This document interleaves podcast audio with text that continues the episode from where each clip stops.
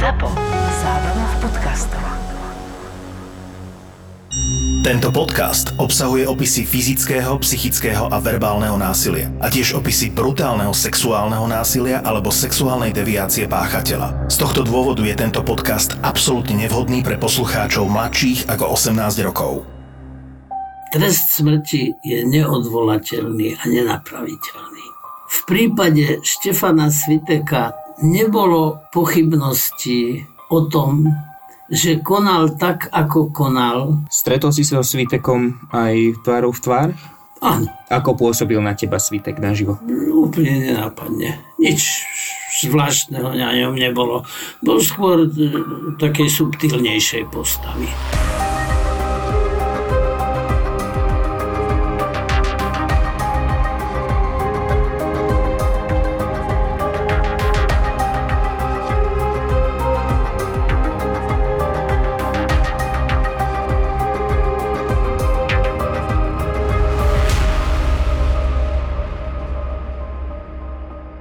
To ráno 30. októbra 1987 odišiel pomáhať známym z dediny do nedalekého lesa, ktorému miestni hovoria Vagnár.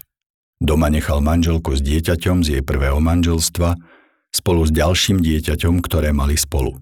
Jeho manželka bola navyše tehotná. So Štefanom čakali ďalší prírastok do rodiny. Už počas zberu dreva Štefan s chlapmi popíjal. Keď skončili, Dostal za prácu aj dve fľaše rýbezľového vína. I tak však ešte zašiel do krčmy. Bol úplne namol. Keď skončili, už ani nevládal chodiť. Nad ránom sa mu však podarilo dostať domov. V dome však manželku s deťmi nenašiel. Hneval sa a preto, ako už mnohokrát predtým, vzala deti a uchylila sa s nimi do prístavku, do letnej kuchyne. Spali, keď sa k ním Štefan začal dobíjať. V hneve mu manželka zakričala cez dvere, aby šiel tam, kde bol doteraz. A neotvorila mu. Štefan sa dopálil. Vzal sekeru a dvere do prístavku, kde bola tehotná manželka s deťmi, vypáčil. Keď vošiel, žena ho ignorovala. Otočila sa mu na posteli, kde spala s deťmi, chrbtom. To bola pre Štefana posledná kvapka. Stále držal v ruke sekeru, ktorou vylomil dvere. Zahnal sa ňou a udrel manželku do temené hlavy. Zasiahol ju 16 krát. Bola okamžite mŕtva. Vráha premkol zlý pocit, že deti videli, ako im zabil matku. Zahnal sa preto sekerou ešte niekoľkokrát. Zabil obe céry. Pohľad na mŕtve telá však v Štefanovi vyvolal úplne iný pocit, ako by niekto čakal. Z mŕtvého tela manželky s roztrieštenou hlavou bez mozgu začal strhávať šaty. Keď ju vyzliekol, zdvihol sa a zašiel do kuchyne. Vzal veľký nôž a vrátil sa k manželkinej mŕtvole. Bol vzrušený a ejakuloval. Nožom telo začal rozrezávať od pošvy až po krk, vyberal vnútornosti a hádzal ich za seba. Keď skončil s týmto vyčíňaním, odrezal manželke oba prsníky. Potom si priniesol igelitové vrecia a napchal do nich mŕtve telá. Pôvodne ich chcel niekam ukryť, ale v zápäti si to rozmyslel a telá vybral z vriec. Rozložil ich na zem a znovu pocítil silnú erekciu. Opäť sa nedokázal ovládať. Vybral žiletku, ktorú vždy nosil pri sebe a začal opäť rezať. Spomínam si na vyšetrovateľa, ktorý na veci pracoval. Bol to starý, ostrielaný, otrlý vyšetrovateľ. A teraz budem parafrázovať citáciu.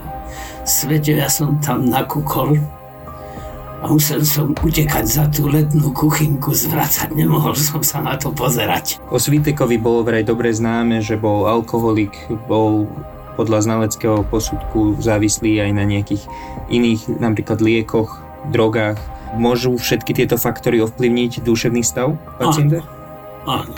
Duševný stav tohto klienta bol potenciáciou mnohých premenných aj týchto, ktoré si teraz spomenul. Svitek vraždil a bol v tom čase pod vplyvom alkoholu a výrazne pod vplyvom alkoholu. Je možné tvrdiť teda, že vraždil v afekte?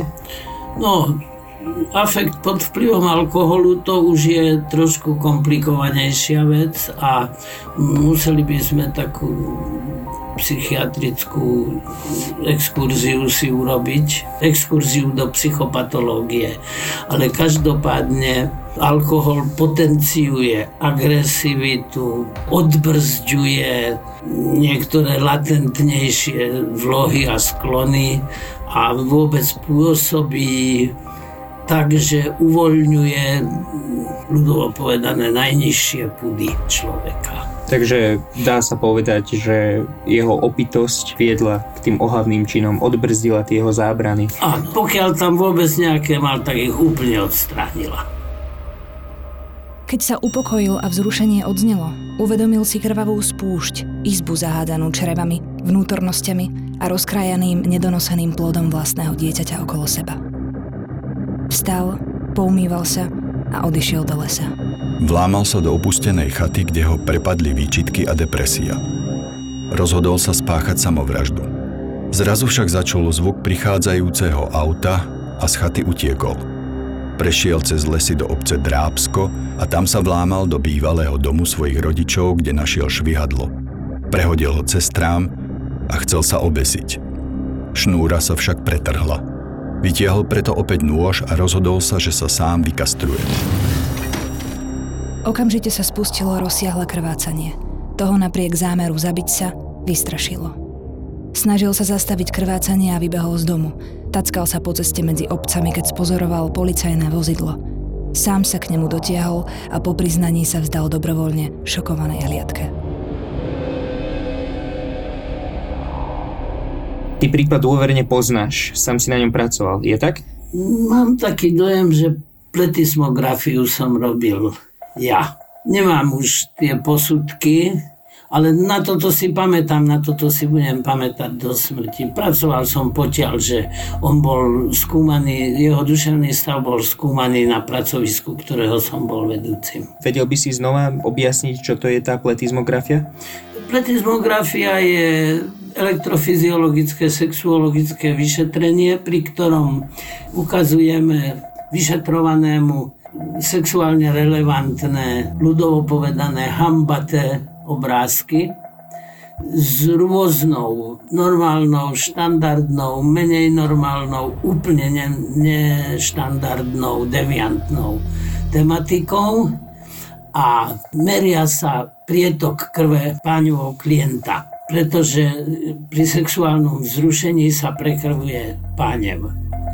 No a je to, je to relatívne exaktné vyšetrenie, ktoré samozrejme samo o sebe nemôže e, stačiť ako dôkaz, ale je to jeden z dôkazov. S akým výsledkom skončil svitek? Ťažká sexuálna deviácia, sadomasochizmus, zofilia. Štefan Svitek už od malička ubližoval zvieratám. Odrezával kravám struky z vemena, Mačku priviazal k osiemu hniezdu a díval sa, ako sa utrápila na smrť.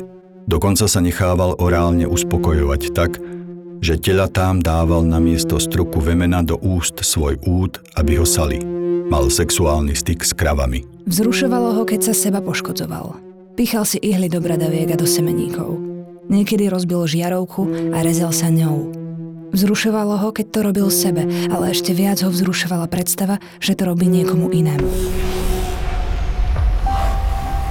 V znaleckom posudku sa spomína termín rodinná anamnéza. Prečo sa skúma? Rodinná anamnéza skúma rodinné predpoklady, genetiku posudzovaného. Pretože nerodíme sa na zelenej lúke, ale nesieme si do života so sebou určitú genetickú výbavu od svojich predkov. Otec Štefana Sviteka bol alkoholik.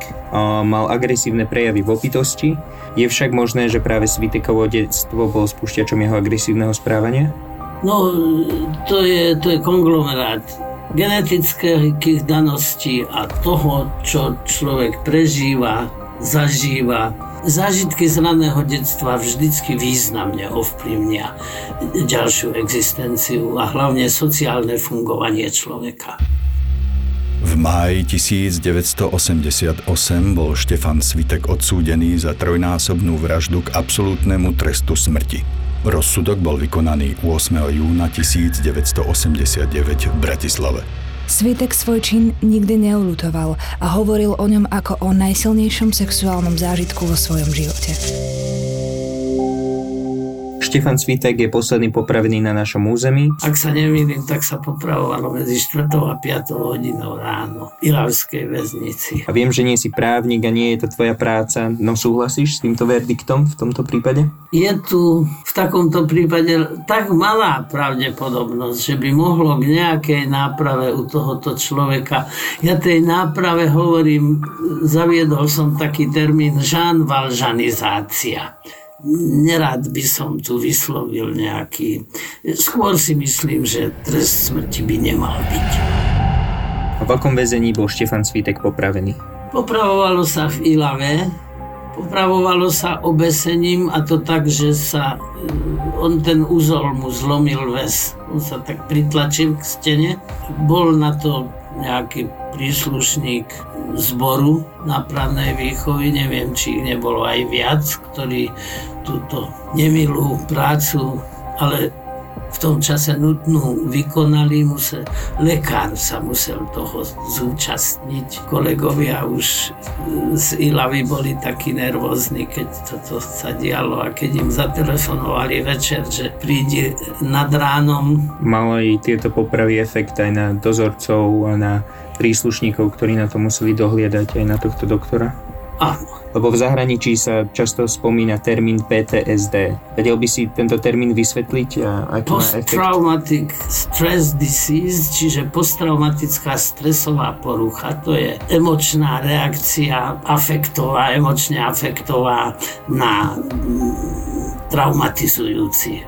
Hovoríme častokrát o katastrofických zážitkoch, Teraz som v poslednom čase robil dva znalecké posudky, kde došlo k posttraumatickej poruche osobnosti. To sa posudzuje 4 roky po tom traumatizujúcom zážitku. V jednom prípade to bola poštová doručovateľka, ktorú veľmi nepekným spôsobom, takým, že sa už bála, že, že už toto je koniec jej života, pohryzol pes do hlavy a ten druhý bol mladík, ktorý bol pri diskotéke nezmyselným spôsobom veľmi brutálne surovo zbytý do bezvedomia.